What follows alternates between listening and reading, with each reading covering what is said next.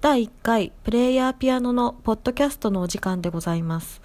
この時間では映画や音楽、書籍などからグッとくる一節を引用し解説していきたいと思っております。よろしくお願いいたします。さて、第1回グッとくるフレーズに選びましたのはこちらでございます。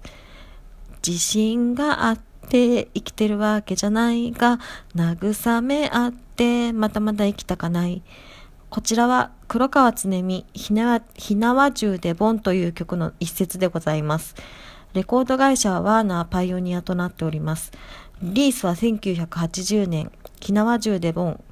この曲をご存知の方は少ないと思われますが、ひなわ銃といえば種子島、おそらく種子島のご当地ソングなんですね。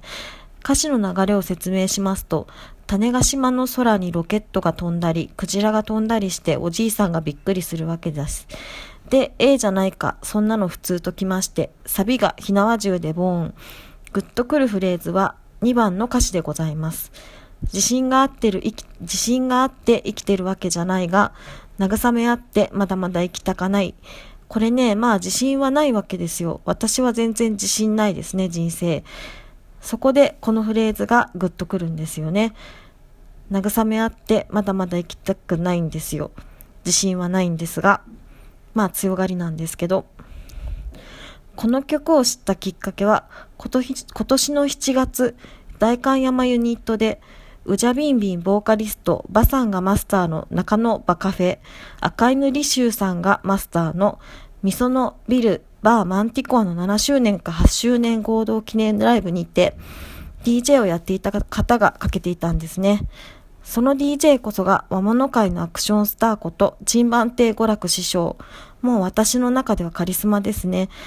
娯楽師匠の出番は2回ありまして、1回目は小粋なお酒ソングをかけていらっしゃっていたんですけど、2回目がすごくてですね、えー、和物温度セットですね。大観山ユニットに集うおしゃれなピープルたちを娯楽師匠の選曲とテクニックで踊らせてましてですね、そこでこの曲、ひなわ銃でボンをプレイして、私は初めてこの曲を聴いたのですが、もう衝撃的でしたね。なんつう斬新な名曲なんだと。しかもですね、大観山ユニットのお客さんなんて、DJ タイムは DJ を、DJ の方を向いて踊るなど野暮。思い思いの方を向いてかっこよく踊ることこそすごいと思ってそうじゃないですか。そんなお客さんにコールレスポンスさせてましたからね、娯楽師匠。カリスマ性がありましたね。そんな娯楽師匠のおかげで、ひなわ中デボーン以外の素敵な桃のナンバーを知ることができたのですが、娯楽師匠精力的にイベントをやってらっしゃるので、ぜひスケジュールをチェックしてみてください。